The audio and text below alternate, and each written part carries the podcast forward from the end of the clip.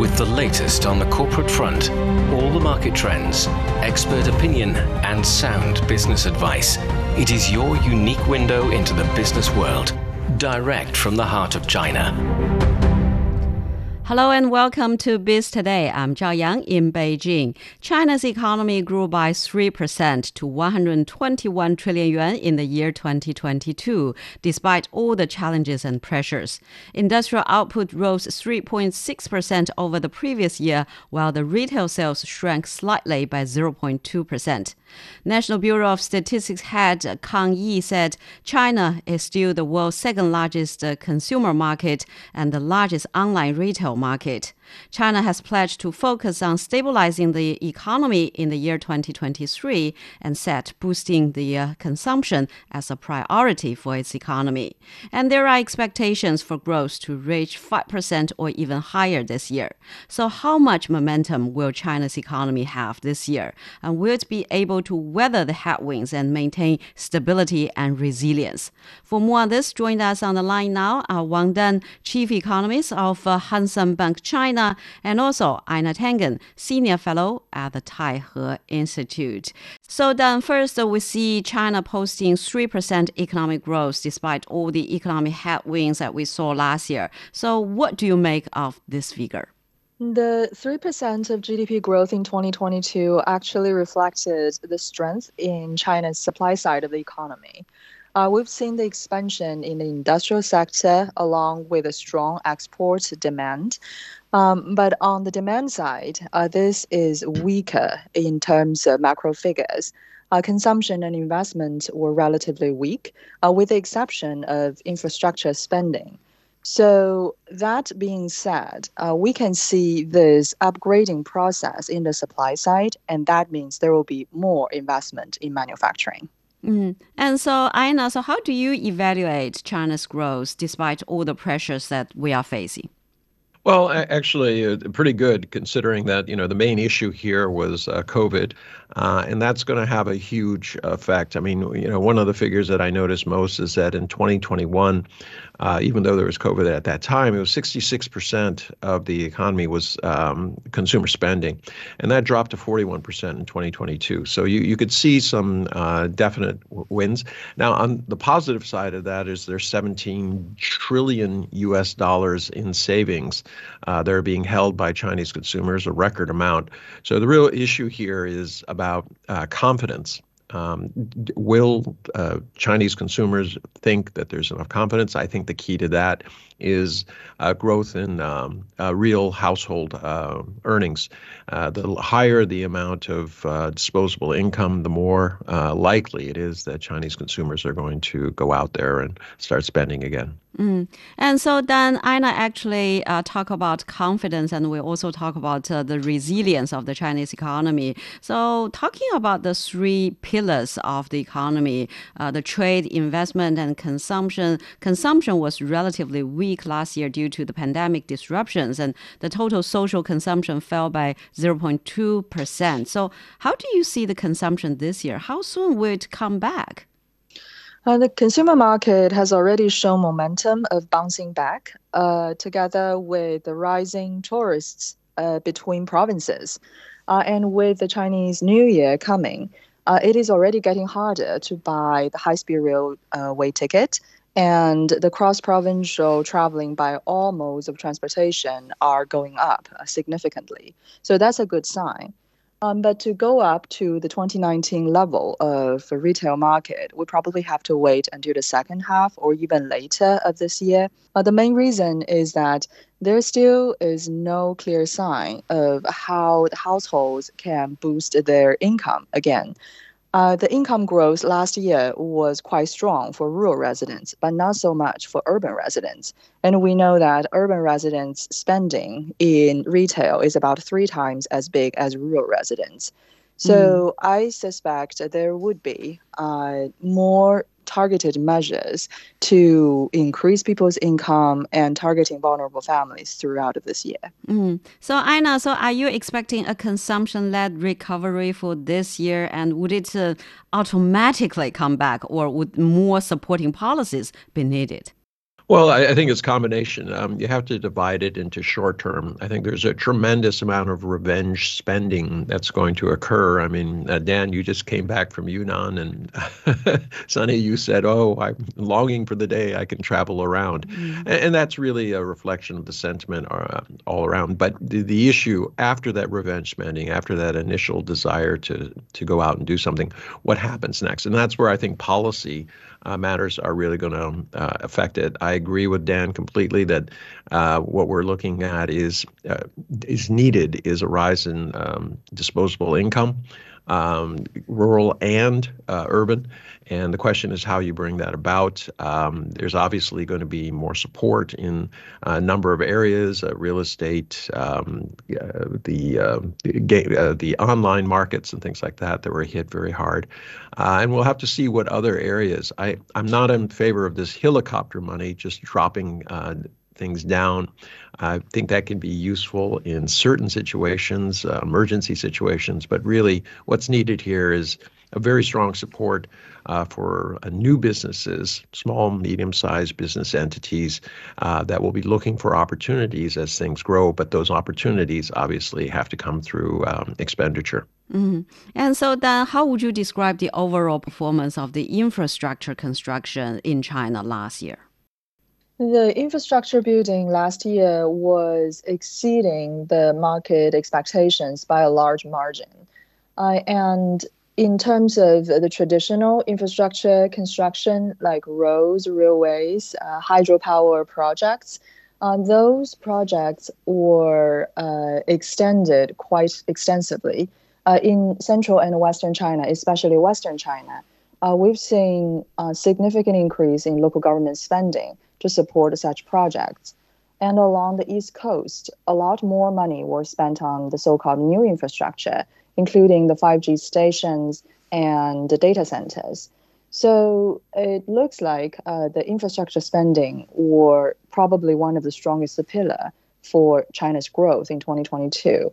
And mm. many of the provincial governments have issued their plan to use uh, another bout, another round of infrastructure construction in 2023.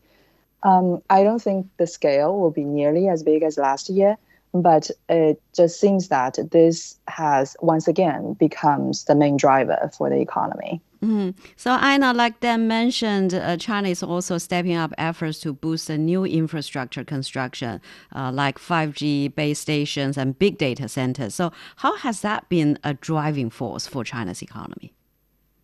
Well, it's not just those. It's it's also this um, you know digital 3.0, and it, what that does is it drives towards efficiency.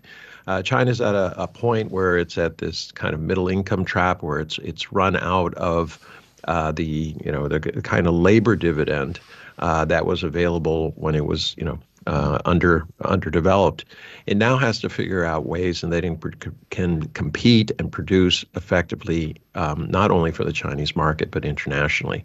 So um, by having uh, better tools, better logistics, uh, better uh, operation of your of your um, factories, uh, manufacturing, also concentrating on creating goods and services that are uh, value priced um, for you know consumers is going to be very much a key part of how China competes because that is the basis. If you can lower the cost of uh, items that people need, you're actually putting money in their pocket, mm-hmm. uh, and then based on that uh, on that uh, uh, consumption, uh, other outside money is going to pour in because they they look at it and say, oh look, you're the lowest cost producer, you have a huge market uh, we want to invest where you are as opposed to other areas where not so good. Mm. So then, while we understand the fixed asset investment, a very important part uh, of the uh, infrastructure investment was largely driven by the government. But uh, manufacturing investment, and especially the high tech manufacturing investment, grew significantly last year from 7 to 9%. And they were mainly driven by the private and overseas investors. So, how come these investors remained very bullish in the production and investment in these areas? Um, part of the optimism in this sector was uh, because of a strong policy support for climate change. And throughout the past five years, even before COVID, China's investment in new energy, new material, and advanced equipment um, were already accelerating. And since COVID have started, all other investments in private sector suffered. But people still see a quite bright future for uh, such industrial transition. And when we look at the solar power, for example, uh, the related in, uh, investment in the solar industry was about three times as big as in 2021 when we see the actual figure in 2022. This was quite astonishing. And much of those products were not consumed in China's domestic market. They were actually exported onto uh, Europe and to the US. So this trend will deepen in the coming years as the climate change efforts step up uh, in post-COVID era and we will see an even faster transition in China. And it's not going to be just within solar and wind, but all kinds of other green products that China has been making great efforts to promote. Mm-hmm. And so, Ina, the fixed asset investment grew by 5.1% last year, but we also noticed that the real estate sector dropped by 10% in terms of the uh, uh, fixed asset investment. So, what do you think uh, of the role of the real estate sector in China's economy?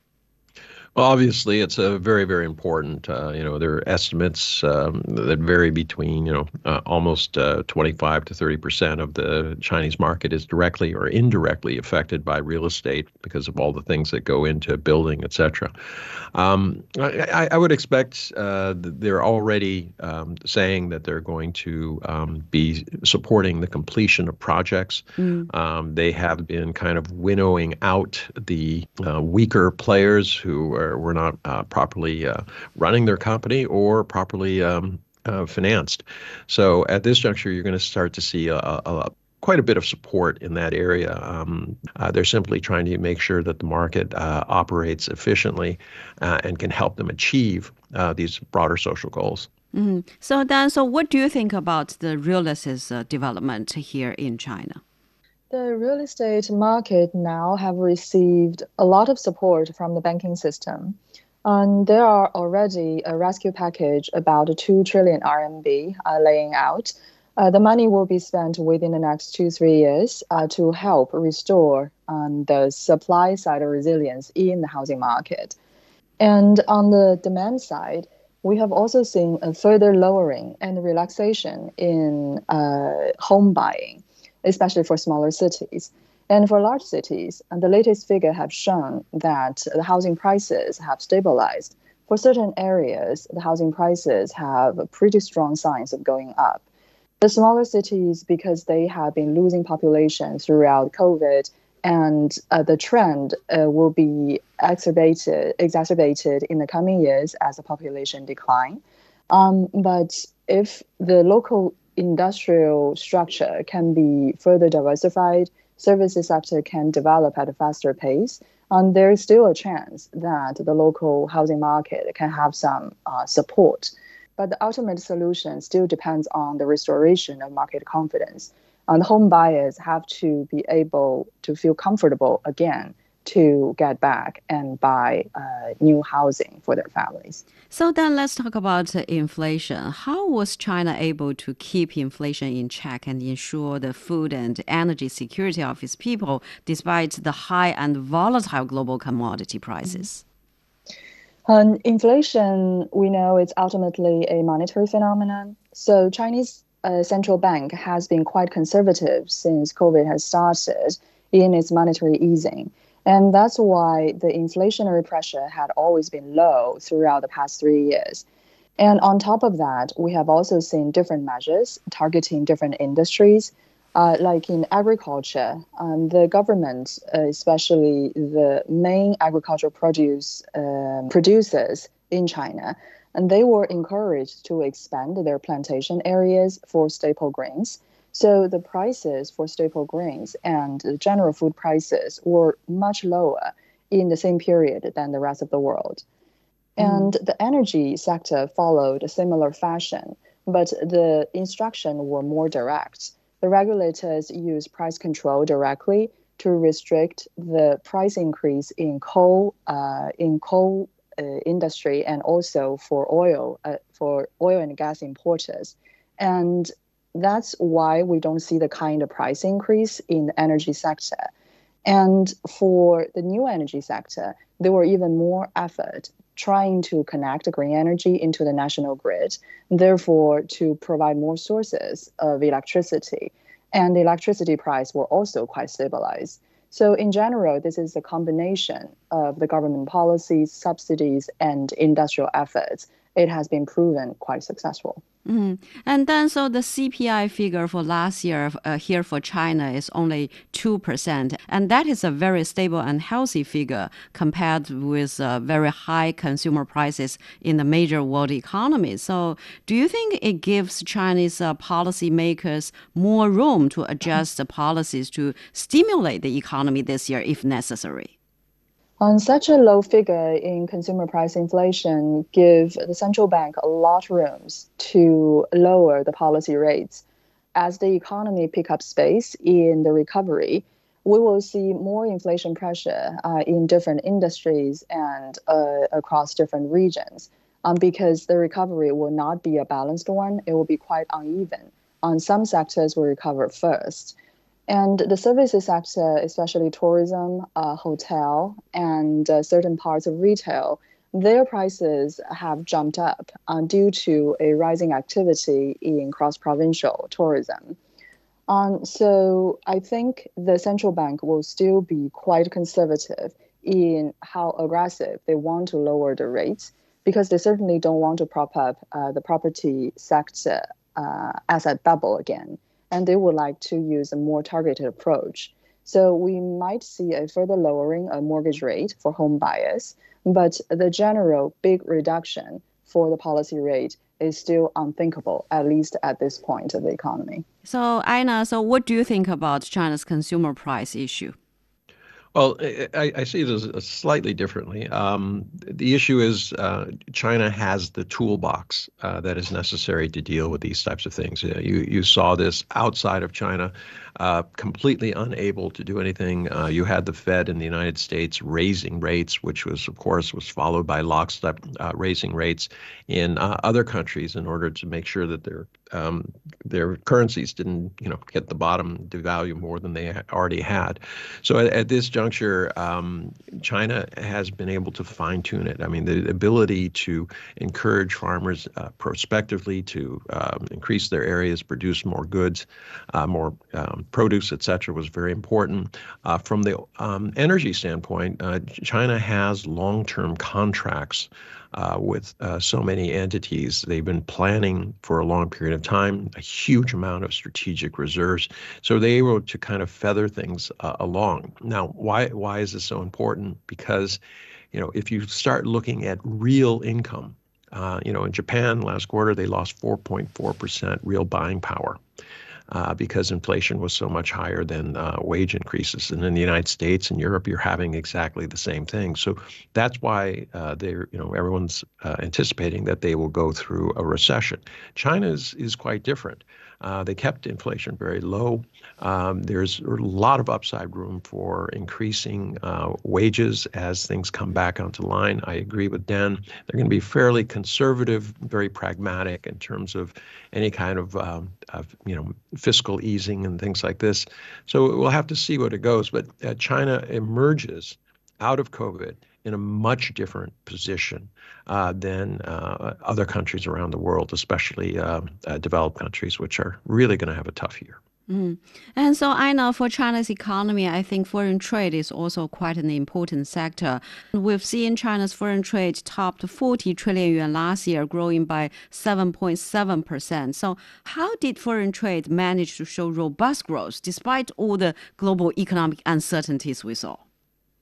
Well, I mean that goes back to what Dan said about uh, you know certain areas, especially green energy areas, um, exporting a lot. You saw tremendous at solar and wind, as especially Europe is scrambling to figure out alternative sources. They don't want to be beholding to natural gas. yes, they're uh, making deals with Qatar and other places uh, to replace um, uh, Russian gas. But in the end, um, the price of uh, liquefied natural gas is quite a bit higher. You know, on a stabilized basis, about two x times higher than gas pumped through um, a pipeline. So they have to figure out ways to restore energy uh, efficiency to their markets. So that was one area. Other area is that there's just not a lot of uh, capacity out there to build uh, new factories in areas, um, you know, like you know, the necessities, clothes, et cetera, et cetera. You might move in order to take advantage of lower labor costs, but you know, building a new factory, it's it's just really hard to do. I mean, so much of the business sentiment is you know uh, very very uh, cons- bearish uh, they look at the markets, they look at around the world, and they say, "Gee, you know, where where to do things." Um, the one area that um, you know where you have seen this kind of divorce going on is is in high tech, and that that is spurring uh, the U.S. economy. But the question is, long term, if the U if you build it in the U.S. and you operate in the U.S., your costs are going to be significantly higher. Um, and if that is the case, and China's uh, and other places in Asia are producing at a lower cost, it's not good for long term. Uh, maybe the U.S. can erect barriers to keep uh, uh, products in, but long term they can't. China is taking the exact opposite track.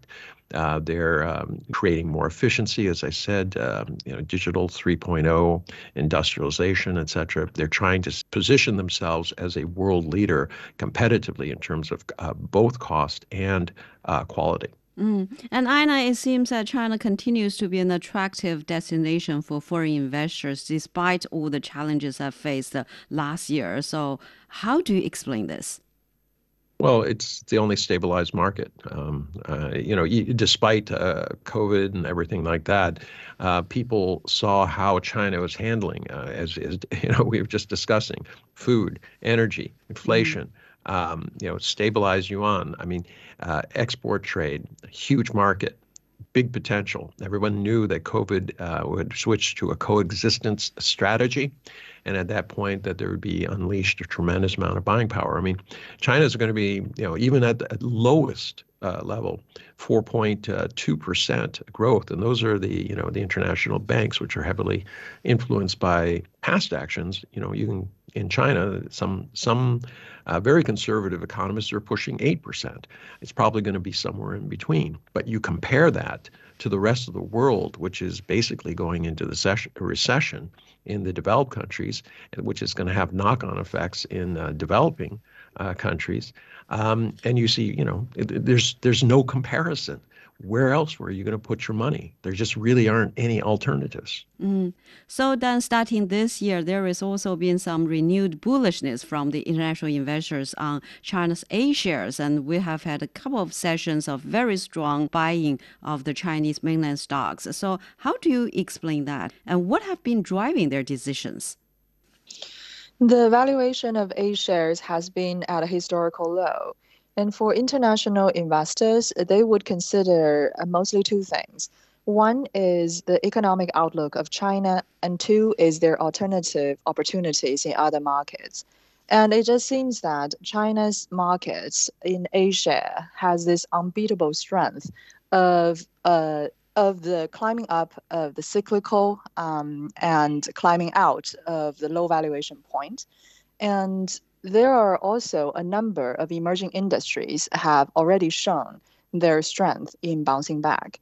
And when the investors look at other markets in Latin America, in Africa, uh, and it just doesn't seem like they have the similar kind of strength underlying the recovery.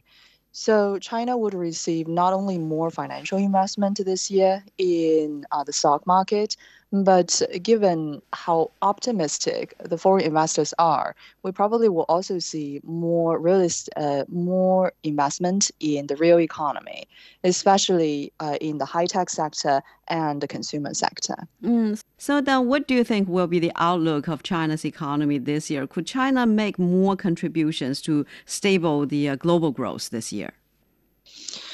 Uh, now the sentiment has improved quite significantly, uh, and the forecast for China's economic growth in 2023 range from 7% to uh, 4% uh, to 7%. And this is there is a lot of variation because people make different assumptions on what kind of policies will be used.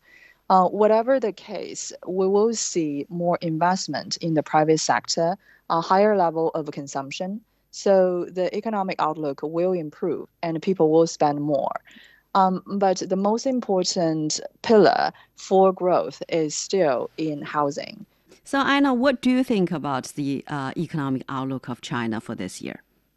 Well, I, I, I do uh, agree that real estate is very important, but uh, I'm going to go back to um, cluster development, um, uh, manufacturing 3.0, things like that. It's th- this is the time when China can really shine. Uh, with the economic malaise around the world, with uh, very little investment in uh, new areas, uh, in existing areas, and more investment in China, this is the time to double down on creating more efficient um, logistics and manufacturing uh, because that positions China long term very, very well uh, mm-hmm. especially as you know you have this growing global divide between uh, the developed nations versus the rest of the world, which is basically global South and the stands. So, and then, or I shouldn't say stands, I should say Central Asia. Mm-hmm. Uh, when you start looking at it, I mean, um, you know, RCEP, um, SCO, BRICS Bank, AIIB, Belt and Road Initiative. Uh, you, you you you don't really see anything coming out of the developed world, which is is um, you know similar. Yes, you you have the uh, the TPP, which the U.S. abandoned, uh, but you don't really hear that much about it. So I think growth continues to be uh, on China's side as long as it, it pushes efficiency, low cost, and uh, more technology. Mm.